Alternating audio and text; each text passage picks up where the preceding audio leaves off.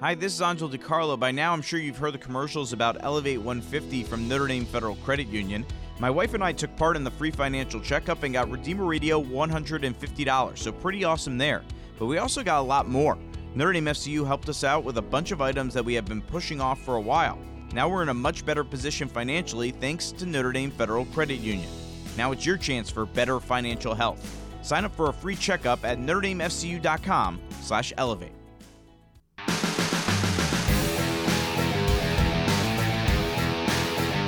Live from the Redeemer Radio 95.7 studios in the shadows of the Golden Dome, this is Notre Dame Federal Credit Union's Irish Sports Saturdays.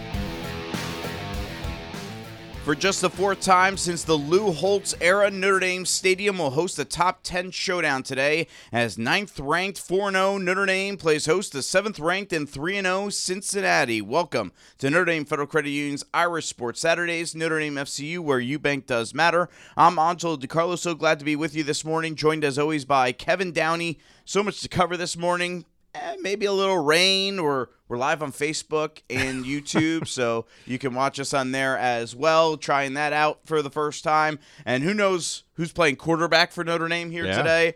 Lots of connections between Notre Dame and Cincinnati. When you go through the list, it might take about eight minutes of the show just to read it off, let alone to evaluate. And then uh, Kevin, the Irish certainly riding a lot of momentum into this one after an incredible uh, fourth quarter last week against Wisconsin, down 13-10 early in the fourth, and then they rip off 31 points in a row. And They just Tw- found a way to win. I mean, they've more than found it. They emphatically put their statement in on how they won that one. Uh, 21 of those points in special teams and defense to win 41-13. Let, uh, might as well get your early thoughts on on that performance and and that momentum that it brings into this game against Cincinnati here today. well, I was definitely wrong. I thought that Wisconsin was the better team, but uh, clearly, I was even ner- nervous about the defense, and they definitely made a statement. I they just played so much more aggressive, um, and they kind of took some of the space out of it. So they they uh, closed down their cushions, and they were more aggressive in the defensive backfield, and definitely more aggressive up front. Um, I mean, it was impressive. I again.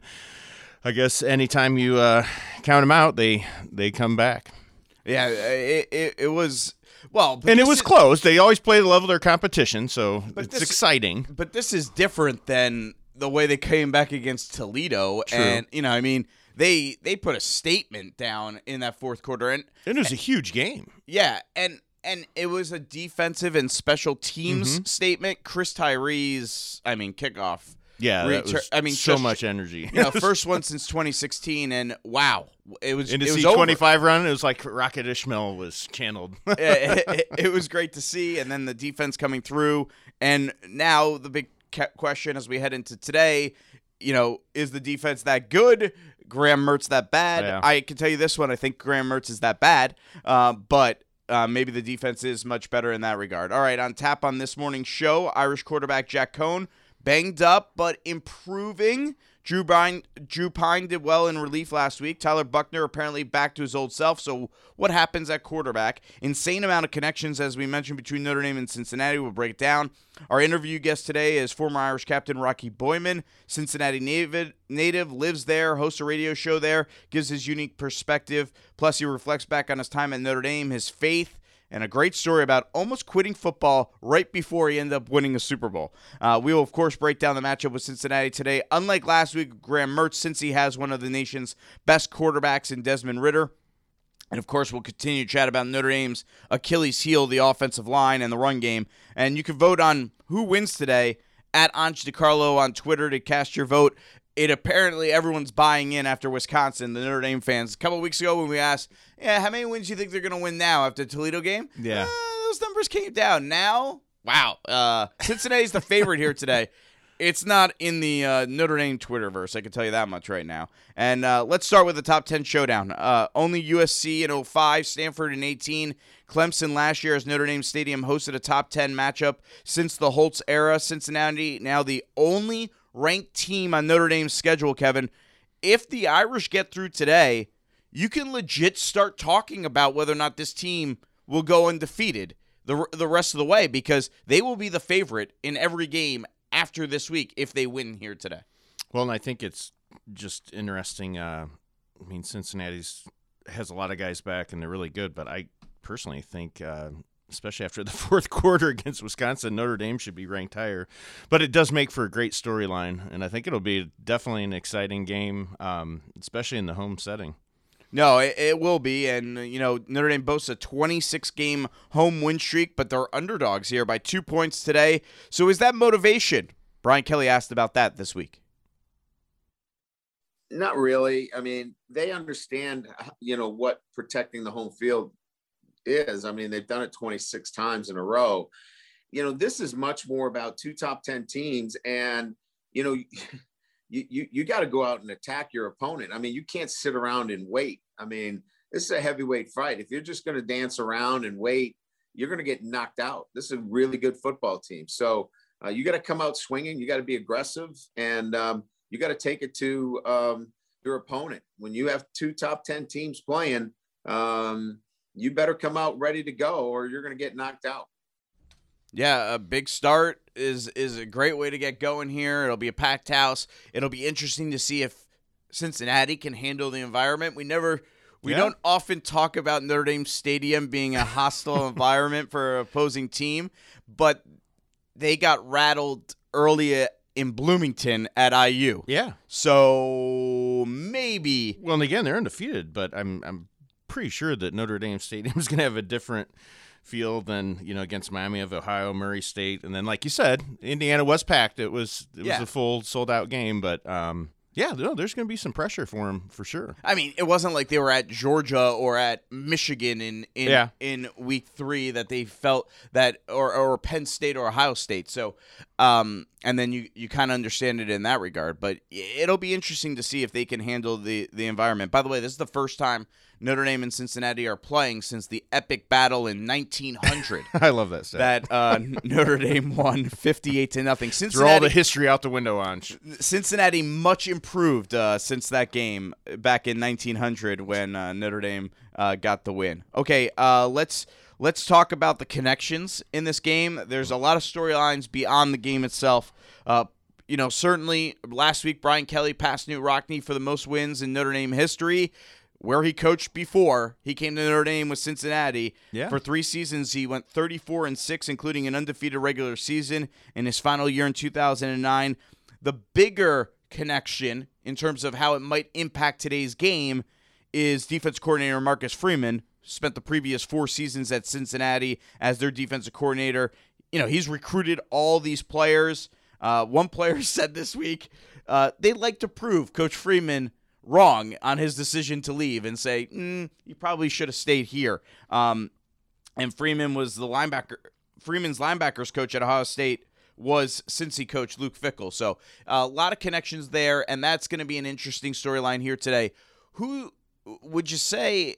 I would say Freeman's got to have Notre Dame's got to have the advantage in terms of he knows everybody on that team. That's got to be a big advantage for Notre Dame in terms of knowing that personnel versus obviously Cincinnati has an advantage because they know you know scheme. They know the scheme really well too, right? Mm-hmm. So which one do you give the advantage to, the players or the coach in this regard?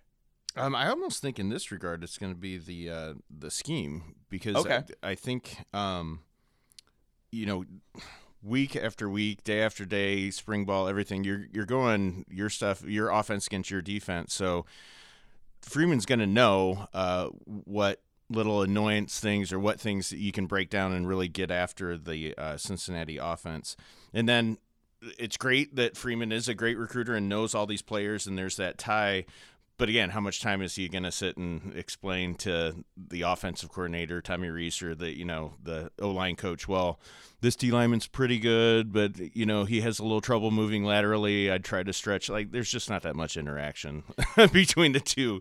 Well, groups. and that there's an that's an interesting perspective of whether or not there was. You know, Brian Kelly gets vague on these yeah. questions because he doesn't want to make it seem like they're taking an unfair advantage, which they're not. I mean, you you figure out a way to win the game, right? Yeah, Outside yeah. of stealing signs, that's something you don't do. But you know, it, well, some coaches, some coaches do. not uh, but you know, but at the same time, okay, let's ask this. We asked this about Jack Coan last week, correct? Um, against Wisconsin, Desmond Ridder. Is it an advantage for Marcus Freeman that he's faced Desmond Ridder in practice every year, or is it a advantage for Desmond Ridder that he knows what to expect from a Marcus Freeman defense? Different personnel, but Yeah.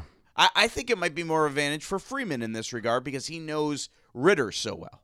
Well, and the scheme, I mean, again, their their defenses are so similar. You can still see Right. the impact. Um, and after the fourth quarter last week, I'm a little bit higher on the performance of the defense. But basically, you know, they do a lot of uh, a lot of pressures, a lot of um, mixing up the coverages. But at the end of the day, there's a timeline with this, and you know, when Kelly said that they're going to be you know, really aggressive. It, to me, I think that both teams are going to have the same game plan. Defense, be super aggressive, blitz, do twists, do all, you always have four man, five man, six man rushes. Um, really put pressure on both offensive lines. So again, if anything, I, we talk a lot, or there's a lot of talk about the Cincinnati uh, skill players, but I think it's going to come down to both offensive lines.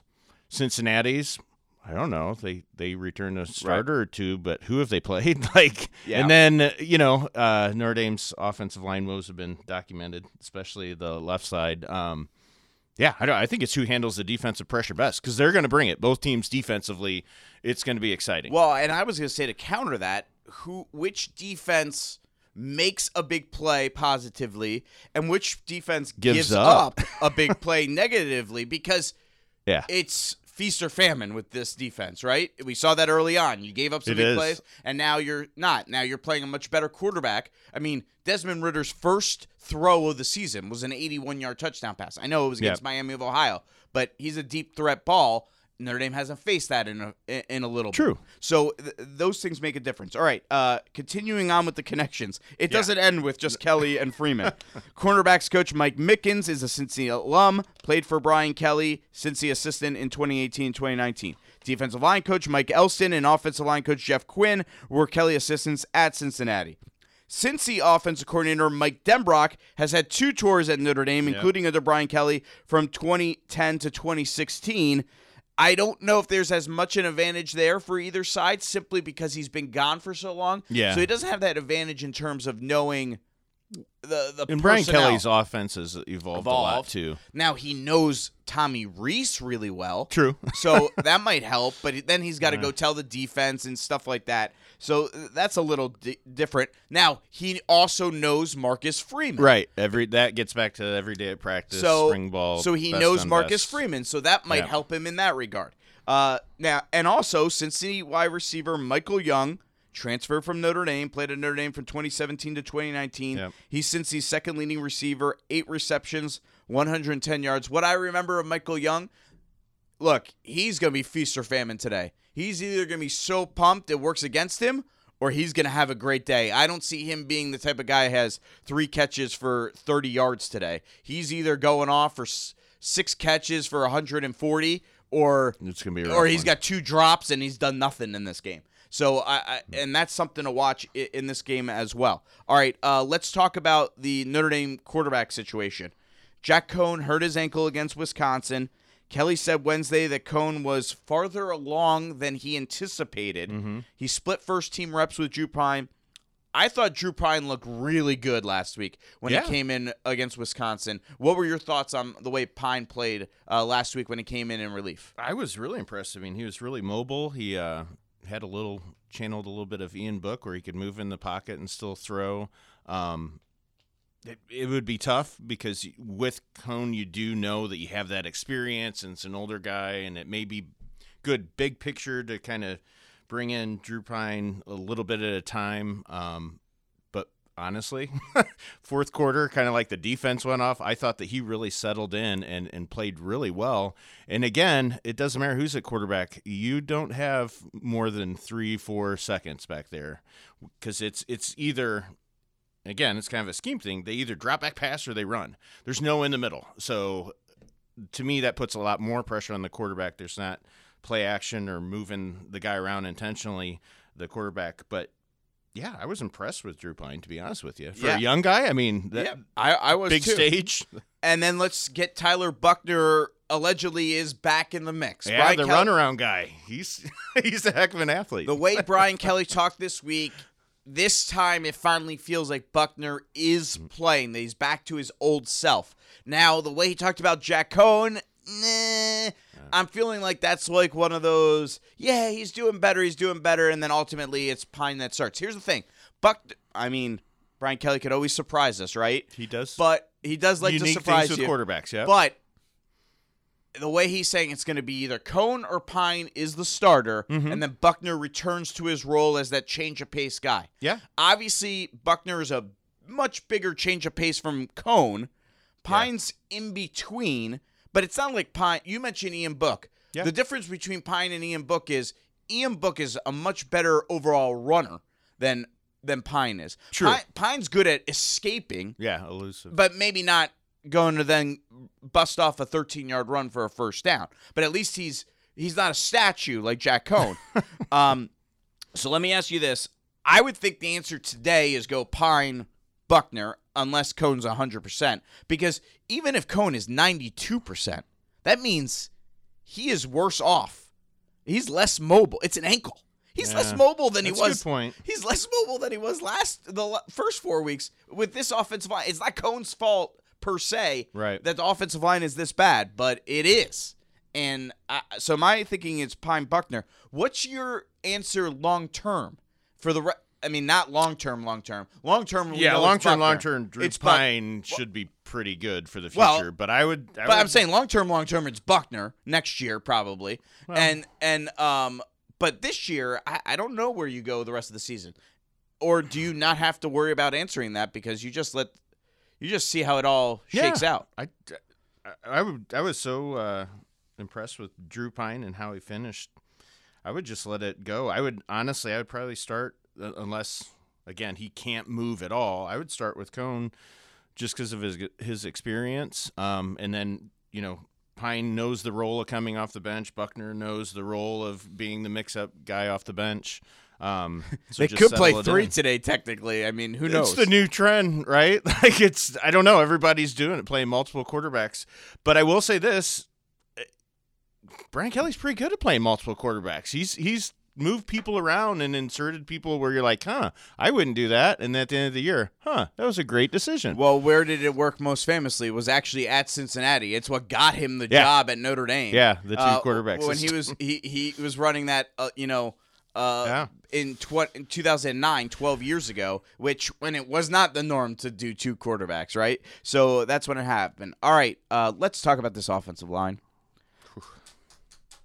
Uh, yeah, you know, they had three rushing yards last week against Wisconsin. They still won the game, but three rushing yards. Sounds like they finally might get Michael Carmody back at left tackle today That'd be really good. who knows? Because Kelly's kind of said he's a game time decision for the last couple weeks. We wait and see. Ah, Blake Fisher does not appear to be coming back this year the way Kelly talked this week. He basically parked the brakes and is like, you know, this is a type of injury that could be more long term. Um, so we're gonna wait till the training staff comes to us and tells us he's he's ahead of schedule. I'm like, ooh, that's a change from saying, yeah, we're gonna get him back behind the the, the bye week. So what you see is what you got, Yeah. and I'm not sure how much better they're gonna get. Well, to uh, Kelly's credit, at least as of the last four years, they've gotten better and better and better when they identify a weakness and they get better. This is one where it's it's pretty rough, like it, especially um, especially on that left side. Like you just wonder the personnel. I don't I don't understand totally the, the fall off to be honest with you because I feel like that they're consistently recruiting good enough guys and that they do a good enough job developing people. Um, you know, to Ilya's point last week, they don't do a lot to help those guys. Like I, I think, you know, if they go uh, empty and I'm Cincinnati's new defensive coordinator, I'm going to zero blitz them and just make it a race because there's no way those five guys they need the help of a running back at least. Well, they got a, a at least they, end. at least they got the help from Kyren last week on that one blitz pickup. He For sure. For sure. I mean, he's a more consistent blocker if you look. You said that last week. You said he might Yeah. be our best blocker. All right, uh, let's bring in Ilya. He we haven't let him chime in, and He's the one that got gave uh, uh, multiple grades that we disagreed with last week, and he proved to be sort of right. More right. well, I mean, More right than me. anyway, offensive line. What's your thoughts on on where they're at right now, and do you think they can get some rushing going today? Well, first of all, let's put some context behind the offensive line issues last week. We all knew that they weren't going to run the ball on Wisconsin That's last true. week. I mean, Wisconsin, that's their MO on defense. Today, I'm honestly not sure because I think Cincinnati's strength is the secondary more Right. than the front seven. So if if they average like four or five yards a carry today, I think we're gonna have a good day today. Ah, four or five yards. That a would be huge. I mean, if they I average said That'd if. awesome. I said if. if they be average fair. That would be three, great. if they average three yards a carry, you'd probably be happy here today. The way they've been playing last week, it was. I mean, they had three total yards, and the running backs. You take away the sacks, we're still only averaging. I think it was 1.7 yards per carry. Uh, let's hear from Caden Madden on what he has to say about the issues on the offensive line. when you break down the film, it's it's not like we're we're way off. We're just the little things. Right now, it's the biggest thing is just having a, a more attention to detail to small things and just stop overthinking. I think we're overthinking it, putting too much pressure on ourselves. Just go and play ball. It's at the end of the day, it's football. Uh, I mean, people watching on Facebook and YouTube saw my reaction when he said, "It's just little things." I mean, I- I don't know what to expect them to say, but I wish, I actually wish this offensive line would actually like just take ownership of the situation, and rather instead of saying we're almost there, actually say, you know, we're not playing to the level we want to play, and and just take ownership of it. None of them are doing it. Not one in all the interviews we've had have actually said we're not playing the we're not playing good enough for this team and we have to improve. Just own it. You know, and no one's going to complain as much on that end. Well, I, that's I my mean, problem. Yeah, they're not performing well, but I guess if you're looking for a recipe or a roadmap to improve, then yeah, they better focus on little things like some of their pass sets or that. He's right. Maybe they are overthinking it because it doesn't make sense to me. They're not consistent across the board, um, and it can't all be a physical thing. Like they're they were good recruits. They're good at, at offensive line development. So they definitely need to, to pick it up. And again, that's going to be a huge key. Cincinnati will typically have three down linemen and they'll bring one of their linebackers at least and they twist and they, they bring lots of pressure. Um, so it's kind of it's gonna be feast or famine for sure on that side of the ball, It feels like it was feast or and famine. both, both. right. Everywhere it's feast or famine. All right. Big thank you to Tire Rack for all the support of our internship program that we run with students from St. Joseph and Marion High Schools here in Michiana. The students receive practical college level internship experience helping out with our broadcast of high school football. Wouldn't be possible without the underwriting support from the folks at Tire Rack. More tires, great prices. Visit TireRack.com. All right. Notre Dame defense. Uh, we won't spend a bulk of time here. We'll talk about them probably end the show in terms of facing off with Desmond Ridder. No Kurt Hinish again this week. They do expect him back next week. Howard Cross played really well in his mm-hmm. place. Cam Hart had two interceptions, and now here's where we're seeing the defense and those that aggressive play working out to their advantage. But let me ask you this, Kevin: Was last week more about the Irish defense or more about Graham Mertz being horrible? I ooh. I guess pos- they they they vastly improved from the first three games. Yes. in especially that fourth quarter, but even second half, it was the whole game. So I, I think it's them improving. But you you do have to take into account that that guy uh, Mertz had a rough one, he it, like the interception. So they the first touchdown was uh, the outside receiver on trips came in, caught the ball, scored, awesome. The next three times they did it, there was a pass breakup and then two interceptions. It was the same play, and they're thrown to the wide side of the field. Like, huh, that's amazing. Notre Dame got so much better. No, you're choo- like, what are you choosing? Why are you doing that? Well, they they're they're doing uh, Angelo's style when he played quarterback in backyard football. It's like, hey, that run five Do yards. that one and- again. Yeah, let's do it again. It worked. It worked that first time. and that, that's what we did in backyard football back in the day. All right, uh, we'll talk about now the Irish defense versus Desmond Ridder uh, later on during our game day sprint. Coming up, we'll dive deeper into the matchup with Cincinnati, including Brian Kelly's thoughts on Desmond Ridder as well. But up next, our conversation with former Irish captain Rocky Boiman. A lot of great stories here. He's from Cincinnati, lives there now, so he knows all about the Brian Kelly, Marcus Freeman storylines, plus some great talk about his days at Notre Dame in the NFL and his face. That that's next Notre Dame Federal Credit Union's Irish Sports Saturdays on Redeemer Radio. This is Leonard DiLorenzo, host of Church Life Today, a production of the McGrath Institute for Church Life at the University of Notre Dame. On Church Life Today, we talk with pastoral leaders and scholars about some of the most important theological, social, and ministerial issues in the church, digging deeper than sound bites or hot takes. If that sounds good to you, join us on Mondays during the noon hour right here on Redeemer Radio or pick up episodes wherever you get your podcast or directly at spokestreet.com slash churchlife.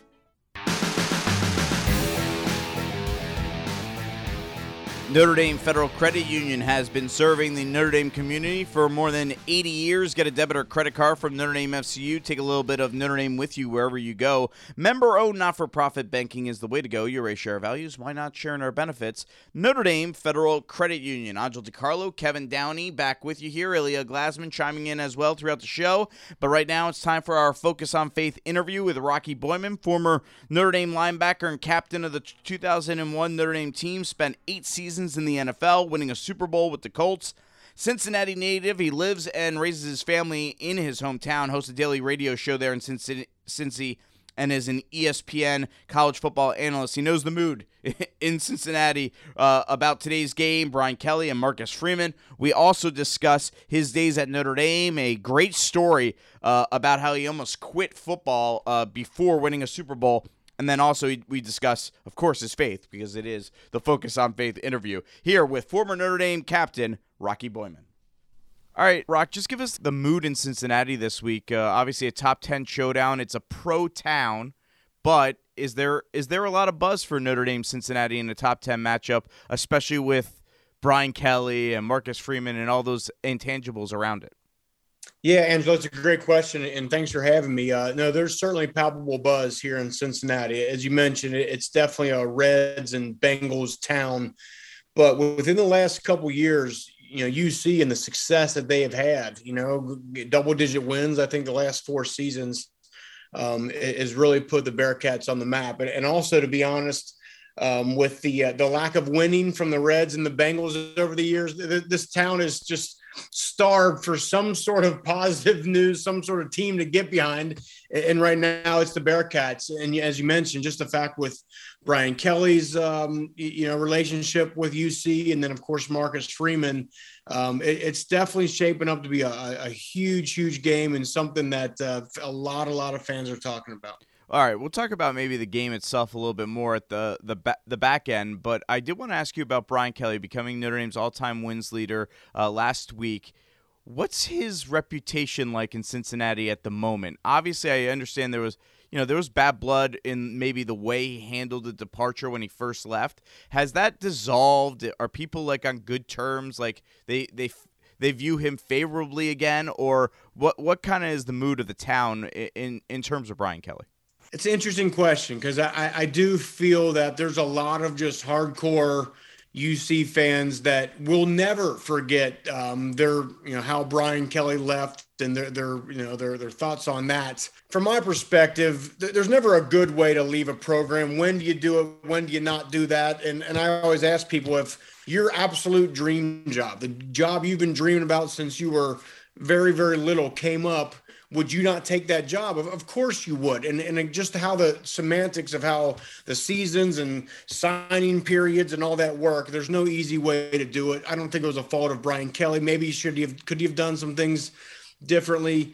Yes, but um, I, I, think some fans have kind of let it go. But your hardcore Bearcat fans, that still really, really sticks in their craw. What are your impressions as a Notre Dame alum, a former captain on the football team, of the job that Brian Kelly has done in, in, in his time to now pass Knute Rockne, which seems obviously, as he said, he hasn't won those national championships, but to pass Knute Rockne seems like that would have never have happened. Yeah, I, have been very uh, happy with the job Brian Kelly's done. And, and, I know about the futility in the playoff and against top 10 teams and, and all that. And, and I always get the question, Angelo, why, why can't why isn't Notre Dame better? Why why can't they break through? And and I always answer with to me uh, it's it's amazing that they're as good as they are. I mean, you're talking about a school that's geographically isolated. It's cold. You actually have to go to class. Um, you know, every school is on TV anymore, so Notre Dame doesn't have that working for them. So there, there's a, it's hard at Notre Dame. You, you live up there, you know what it's all about. So the fact that they're still in the playoff conversation, if not in the playoff, every year, I, I think is, is is tremendous. And as far as Brian Kelly goes, okay, are is there maybe a better coach out there? Maybe, but but who? N- name a person right now, not named Urban Meyer, that you would guarantee you bet your life that would come in and do a better job under the circumstances with all the things that Brian Kelly has to deal with. I don't know the name of that coach. Someone you could guarantee would do a better job. Um, so, with all that said, I, I think he's doing a good job. Rocky Boiman joining us here, former Notre Dame captain and linebacker, now an ESPN analyst and hosts his daily radio show there in Cincinnati, his hometown. Rocka, let's just talk about you growing up in Cincinnati and and your experiences in life and what was it like being a, a Cincinnati boy and and now being back at home and, and being able to you know have your own radio show there, live there, and grow your family in Cincinnati. Yeah, it's great. I mean, Cincinnati is is a great town. Uh, you know, especially just kind of the surrounding uh, suburban areas of it, and uh, it, it's a it's a Catholic town. It's a Notre Dame town. You know, which is a, a big reason why I told my second grade teacher that uh, I wanted to go to Notre Dame and I wanted to be a captain and I wanted to play football. Notre Dame definitely means something here in Cincinnati. I'm honored to have grown up here and now be back here and, and raising my family and, and doing my thing after I retired from the NFL and you know, to work on the local local radio stations, 700 WLW. If you've lived or been around Cincinnati, you know that that's a that's a huge station, um, and to grow up listening to that station. And, and now have a drive time slot on it uh, Monday through Friday, 36 is, is pretty cool. You mentioned Brian Kelly got his dream job at Notre Dame, and you kind of just hinted at Notre Dame was your dream school. Is that is that fair to say? And and and why was that? I don't know. I, I, think again, I think just the fact that um, you know my dad was Catholic and growing up Notre Dame is is a Catholic town, and and he liked Notre Dame, so I was watching Notre Dame games when I was little, and you know, and you know, so obviously you know, it's hard to not get hooked on on Notre Dame when you're seeing the success. I mean, think. I mean, keep in mind, at eight years old, a very impressionable age is when Notre Dame won its uh, national championship. You know, so my God, well, that's perfect timing for a for a guy like me and who also grew up, uh, you know, loving all the the legends and Knute Rockne and the Four Horsemen and, and all these sort of things and Ara Parseghian. So I, I mean, I, I, I dove into it uh, head first at an early age, and then yeah, to to be able to to go there and when when Bob Davie offered me a scholarship um, this summer going into my senior year, um, it was a dream come true, no question eight-year-old Rocky Boiman. Who is his uh, favorite guy? Oh, you got to be a Chris Zorich, Chris Zorich or Michael Stonebreaker. I mean, come on, like Michael Stonebreaker. If you're a linebacker, a defensive guy like I was, how do you not like Michael Stonebreaker, right? So, you know, some of those guys in those uh, you know late '80s, early '90s teams uh, are legendary. I remember when I got to meet Chris Zorich, as like, I'm like you know, I died and gone to heaven. You know, he and I are speaking at a, like a Notre Dame Club of Chicago event, and I'm like I, I just am like, this is the greatest thing in the world. I'm sitting, and he's probably like laughing because I'm geeking out over here. But uh, but it was cool. You know, during that age range as, as a young kid, you, you mentioned your dad's Catholic, and then you eventually uh, go through the RCIA program to become Catholic. What was that experience like for you, Rocky, uh, going through that program and becoming Catholic? Yeah, it was it was it was great because you know I'd um, kind of grown. I, I, didn't grow up Catholic uh, from from youth, um, but one of the things, to be honest, Angelo, it was it was very important to my grandfather, my dad's dad, and and I'll never. My dad always would tell me, he said, "Your your grandpa." would always tell me, "Look, I, am not going to tell you how to raise your son. You're going to do whatever you do, but I, I would, I really would love for you to raise him Catholic." And it didn't happen early on for whatever reason, but um, at, at, some point, it was almost like him as a son, kind of um, fulfilling his father's wish, right, and kind of encouraging me to do it, and then you know, I went to a, a, public school first through sixth grade, but I knew I wanted to go to St. Xavier High School, which was a, a big Catholic school here in town. And um, so my parents thought it'd be a good idea to start getting, you know, getting into that world a little bit. And then uh, so I went to uh, St. James for seventh and eighth grade uh, here in town, and then uh, got got in the RCI program and got uh, got all three sacraments there on the Easter Vigil night, which was pretty cool. And got to learn a lot about the church and the, and the religion and everything. And um, I think it's been great. Those Easter vigils are really long. Uh, how, long. It's a long one, man. Two hours or more. Yeah. what uh, What was the experience being able to to be a part of that and you know be one of the focal points of it? Right, getting all the the sacraments at one time uh, during the Easter Vigil Mass. Yeah, it was cool because you know the, whole church is there, and there's only like you know five or six or seven people that are going through it. And it's like everyone's watching you, and you know everyone's happy for you, and it's kind of like you're you're excited because you're you're becoming a part of the club officially. You know, you know what I mean. So uh, it was neat, and to me, I'm a, a guy that likes to live his life by structure. And you know, some churches are, and nothing against any of them, and they're kind of loose and doing all this and that. But I like kind of things being having some order to it, having some structure. And we say this prayer at this time and that prayer at that time. Uh, structure is what is I think uh, in general has helped me to have some success in my life, and, and I like that about the church. Rocky Boiman, former Notre Dame captain, joining us here on our Focus on Faith interview and Notre Dame Federal Credit Union's Irish Sports Saturdays. You know, obviously you had a great career at Notre Dame before you head off to the NFL, but what are the things that stick out in your mind about your days at Notre Dame that you still cherish to this day? my junior year, we played uh, Nebraska at home. You might remember that game. I think that was like a one versus two matchup and so it was a huge game. You know, Eric, you know Frank Solich, uh, Eric Crouch coming in, and I'll never forget warming up for the game. And Jeff Faine, who was one of my good friends, comes in. He'd already been out on the field. He goes, "Rock, the whole stadium is red." I'm like, what are you talking about? He's like, there's a lot of Nebraska fans in the stadium. I was like, okay.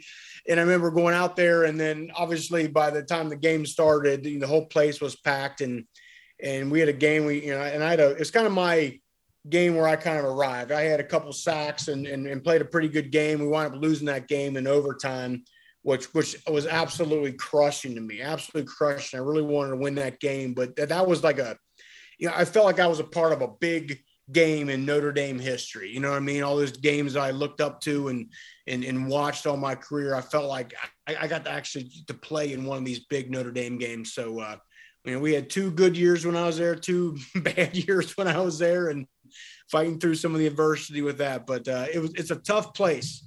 Notre Dame was a tough place. It's not for everybody. And there's certainly things that you look around, boy, things would be easier if I had gone here, gone there, but I don't regret the decision one bit because I think at the end of the day, it, it helped make a man out of me. And I'm very, very proud and thankful I got the opportunity obviously had a pretty good career in the NFL, eight years, and one of those, obviously, a Super Bowl uh, with the Colts. You got to ask about it. You know, just going through that, have that opportunity to win a Super Bowl, be a part of that. What was that experience like? Well, I, I got to tell you, it's, it's, it's kind of a, a, long story because if in, in my my the, my 2006 year was a one of the craziest um, worst yet most fulfilling years of my life. So I was done with my fourth year with the Tennessee Titans. I was a free agent. And long story short, I wound up signing with the Dallas Cowboys, a, a three year deal. I'm going to go play for America's team. Well, for various reasons, it didn't work out. So, long story short, I got cut. And I remember was being absolutely devastated. And, and I was in my head, I was like, I'm done, man. I, I just forget this. I'm, I, you know, I was embarrassed. I was, sad. I was, you know, the whole thing. And I'm, and you know, at that particular moment, I was just like, I, I don't want to do this anymore. I'm kind of done with this. And I remember calling my my parents who had been there through my athletic journey my entire life. And I remember talking to my dad, and he said, "Look, you know, if you want to come home, come on home. No, no problem." He said, "But I just don't think you're done." And it kind of pepped me up, and we kind of thought about it, prayed about it a little bit, and then uh, I got three phone calls. I got a call from Jeff Fisher, who was my former coach of the Titans, said, We'd love to have you back. I got a call from a guy named Nick Saban, who was the coach of the Miami Dolphins at the time. And he said, Let's, I would love to have you in Miami. And I got a call from Tony Dungy. And, uh, and he said, We'd love to have you here. And at the time, Indianapolis being very close to Cincinnati, that, that appealed to me. Uh, also, playing football with Peyton Manning appealed to me. Uh, so, uh, long and boom, I shot up there literally that that next morning, hit the ground running, and uh, contributed on that team. I started, I think, you know, know three or four games.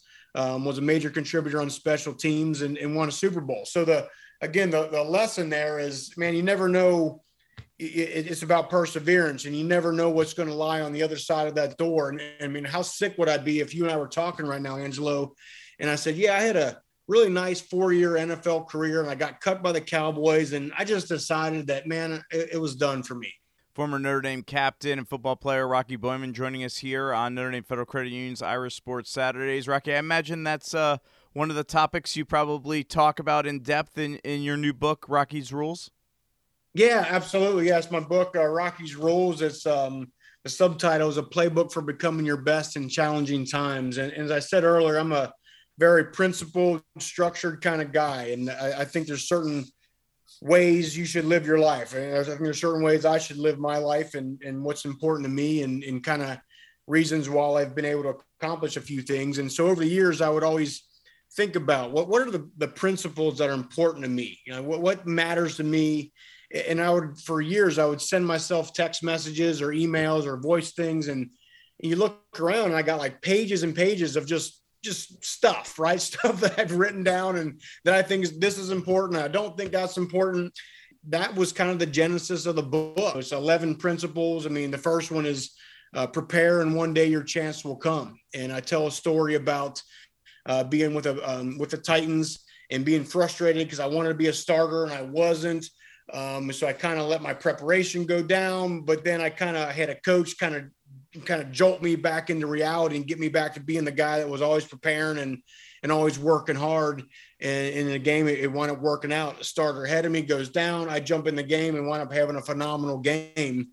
And the lesson there is not just for football players, but for anybody. You know, I'm sure there's people out there that are frustrated. There's somebody above them in their corporate job or somebody above them in their sales department that they know they're better than and they want to be they want to be the guy um, but they're trapped right now for whatever reason. And to me, the lesson is just keep preparing, keep working because your chance will come. I, I don't, I don't, I, I be- firmly believe that your chance will come. It's just a matter of what you do when you get it. The book's Rocky's Rules. You can find it on Amazon. Rocky Boiman joining us here on Notre Dame Federal Credit Union's Irish Sports Saturdays. Rocky, what are your impressions of Marcus Freeman? You know, obviously it's been a, a, little bit of a weird start at Notre Dame, but certainly you know him pretty decently from his time at UC. Uh, what are your impressions of what he brings to Notre Dame now as their defense coordinator? Yeah, I know. Uh, I know him very well. Marcus is a great guy, great coach, phenomenal recruiter. And I know early on, people are saying, "Wait, what's going on with this defense?" But keep in mind, you, you got guys that got to not just learn a new system and new terminology, they got to unlearn the stuff they've been doing for a couple years under Clark Lea, right? So there's going to be a transition in there. I thought you started to see it last week with the generation of the turnovers and things like that. Um, what I think Marcus Freeman does best is he puts his best players in positions to make play. He, he doesn't have a, hey, this is how I do defense. No, he's going to look at his squad – He's going to look at where he's, you know, who does what well, and he's going to put those players in position. He's not going to just run some system because that's what he's been running his whole life. I, I think he does that well. He puts his players in position to make plays, and he does it in a way where they're not out there thinking; they're out there flying around and reacting. So I, I think it's certainly going to be a, a, great tenure for Marcus Freeman. There'll be some hiccups maybe early on, but in the long term, th- th- this is the guy. Trust me. Finally, how does this one play out between Notre Dame and Cincinnati? Uh, w- where do you think this this one heads? And and are you are you allowed to openly cheer for Notre Dame on your radio program, or you have to you have to couch things? How you, did you have to couch no, things this week? Look, I, have been telling, and everybody's you know, and look, I'm a big UC fan because I, as I said earlier, I want I want success in sports in this town. We we deserve it. We got great sports fans in Cincinnati, and we haven't experienced any in a long time. But I, as I've told my listeners, I, I, bleed gold though, man. On this this week, I gotta be, I gotta be for the Irish. It's it's uh, it really is going to be a great matchup. And I know I'm not saying anything that um, that nuanced here, but it's going to come down to Notre Dame's offensive line because you know UC and Myjai Sanders, the defensive end, they got some guys that can flat bring it. And if Notre Dame can find a way to protect and run the ball a little bit, I, I think they'll have a chance because I like the things Notre Dame is doing defensively. But but I mean, I just so everyone knows, UC has a real squad. I mean, I I follow this team and I've followed them, seen them in person for probably seven years. They they go they do their training camp literally not ten minutes from my house, and so you go all the way back to the Tommy Tuberville days at UC and what that team looked like just from the bodies and and just how things were being run to what it is now. What I saw before the season, this is a real legitimate power five looking team. I'm talking about just the, the guys they've recruited and the athletes and things like that. So it's going to be a tough test for Notre Dame. It really is. I'm rooting for my guy, Michael Mayer. He's a local guy from uh, Northern Kentucky. He's got to have a huge game. And I know UC is going to make it priority number one to take him out of the game. If they got to double him, they got to do whatever they got to do. They're going to make sure that Michael Mayer does not beat them. So somebody else on that team is going to have to step up. And I think that's going to be the difference. Rocky, thank you very much for joining us. Uh, enjoy. Well, you won't even get to watch the game, but uh, enjoy maybe watching it on replay later on after whatever game you're doing. No, I'll, I'll actually get to watch it. My game tonight is uh, it's uh, Eastern Washington, so I'm I'm like a 10:30 p.m. game, so I got all morning to watch it. So, so this is great. But Angela, I really appreciate uh, you having me on, man. Thank you so much. All right, that's former Notre Dame captain Rocky Boiman joining us here. Uh, great insight in every aspect. Uh, yeah. What are some of the highlights for you, Kevin? Well, obviously the faith component, the RCIA, that was neat. The um, perseverance story, you know, being close to being out of it. I guess I didn't realize he had such a good uh, run in the NFL. The, the one um, thing for me, just personally remembering Rocky Boiman, when I was a young coach, I was really fortunate I got a chance to work at the Notre Dame football camp with a lot of good young coaches. But under Bob Davie, literally our prototype was let's find another Rocky Boiman type stand up outside linebacker. You know, these are the attributes. And I remember there was a, a coach that brought his uh, his son over from Iowa, and he was this big muscular redheaded kid and he was like no this is it this is it. I'm like well okay. I, I didn't realize rocky had so much um, of the defensive back in his his uh, pass because he was you know he was such a stout run defender but yeah it was just neat. Um, I, again i love cincinnati i go there all the time and guy's named Rocky. You can't really beat that for a football name. That's true. That that that is generally. And I thought his insight about uh, you, have kind of been like, ah, I don't know who Cincinnati's played, and Rocky's pointing yeah. out, hey, they're legit, everybody. So, uh, but apparently, uh, the the fan base of Notre Dame does not think Cincinnati's legit based on uh, the Twitter poll we had on who's going to win here today. We'll get those results. We'll give our previews of what's going to happen here today and our predictions. It's the game day sprint on Notre Dame Federal Credit Union's Irish Sports Saturdays when we return on Redeemer Radio. We know you like football, so do we. We're TireRack.com, and this is our version of a two-minute drill, except it's only 30 seconds. TireRack.com has an enormous selection of tires. Not sure which ones to buy? Use our Tire Decision Guide to find the right tires for your vehicle and the way you drive. Then get them shipped fast and free on all orders over $50. Shipping is in as little as one day, free. TireRack.com ships to independent, recommended installers. TireRack.com, the way tire buying should be. Touchdown!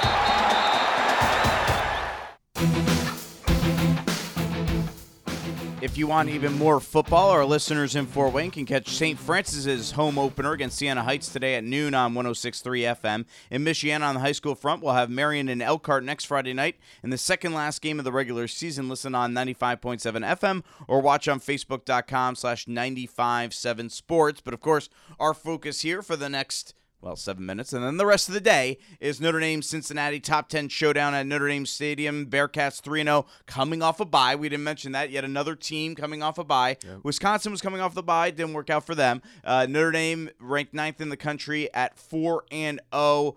And we talked uh, a little bit about Desmond Ridder and his potential, considered a likely first round NFL pick. Let's listen in on what Brian Kelly had to say when asked this week about what makes Desmond Ridder so dangerous he's got the ability to put the ball down the field. I, I, I think his deep balls are as good as we've seen um, in, in a long time. I mean, and I mean anybody that we've played in a long time, he throws the ball down the field very, very well. And then his his ability to run. I mean, those are the two things that separate him from a lot of the quarterbacks that, that we've played is the ability to push the ball down the field deep balls, and that's what he wants to do, and then his ability to run.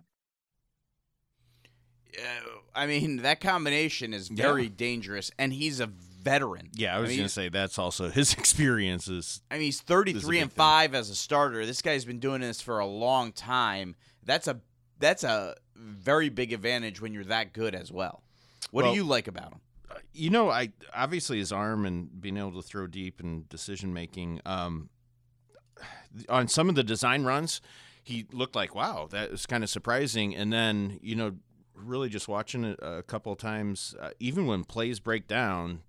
He can still uh, make some things happen with his legs. I guess that was surprising to me because he is such a good passer and, and does make usually quick decisions.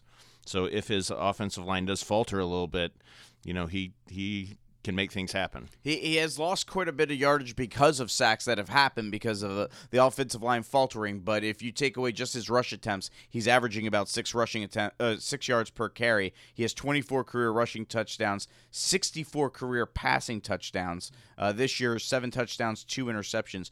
Really good quarterback, and again, that that deep ball could be a problem, right? You didn't see that against Wisconsin. They didn't have the ability to go deep, and Yeah. Cincinnati does with, you know, Tyler Scott, Alex Pierce, Michael Young. They've got some weapons to be able to do that. That might be one of the biggest challenges Notre Dame's defense faces here today is preventing that deep pass, that big play that Yeah. haunted them in the first two weeks. Well, because besides Kyle Hamilton, um, it's always a little bit of hold your breath and worry about the matchups, especially deep.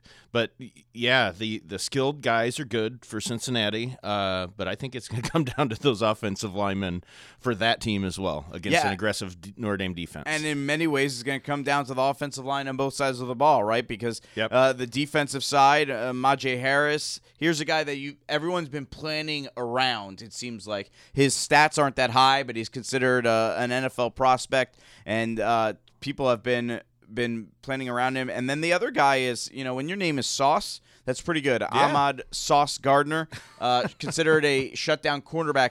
He might Kevin Austin might not be able to get much done here because this guy might be able to shut him down. That could be a problem. Then uh, you, you got to get other guys involved here today in the in the pass game. Well, and again, Kevin Austin's come off of a really big, big game. I think, I, yeah, I think honestly, that, yes, good players. Um, Marcus Freeman recruited him, but more than anything, it's almost like scheme o- over Yeah. players for this because some of those defensive linemen may pop free because they're blitzing different linebackers and doing twists. And I mean, it, yeah, it's to me, and I know I'm jumping ahead, but the keys to the game for both, whoever wins this, it'll be which offensive line handles the aggressive defensive pressure from the front seven for both defenses. Well, and to Ilya's point earlier, uh, Cincinnati's defense is giving up 138 rushing yards per game so far. That's to Miami, Ohio, Murray State, and Right. Indiana. So if there's ever a game that you should be able to run the ball, this this might be eight. All right, Kevin gave his key to the game. What, what's your key to the game, real quick, Ilya? Uh, for me, it's to rattle Ridder. Um, he's asking for it this week. He said he, that this crowd is going to be loud for too long. So I you did asked for it, and we're going to bring in this defensive line. Is going to bring it a plus defensive line, Kevin. A plus.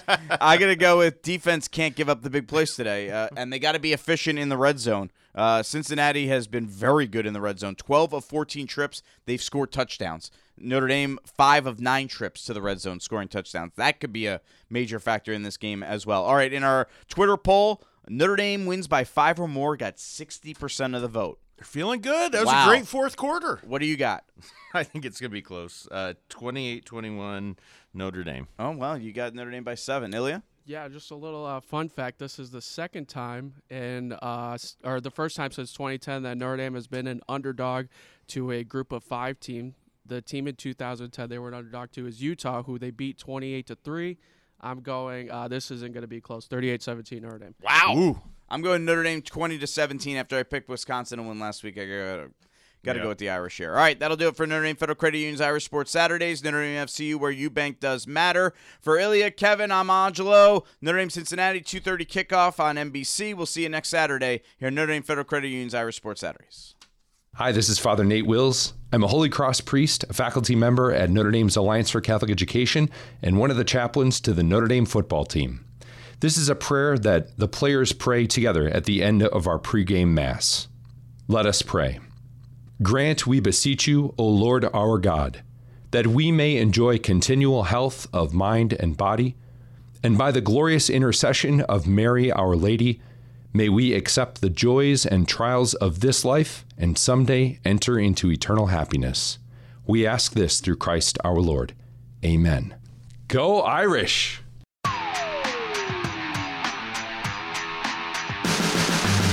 This has been a presentation of Redeemer Radio Sports. Thanks for joining us for Notre Dame Federal Credit Union's Irish Sports Saturdays. Enjoy today's game.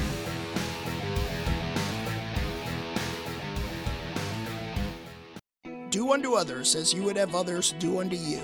The Golden Rule.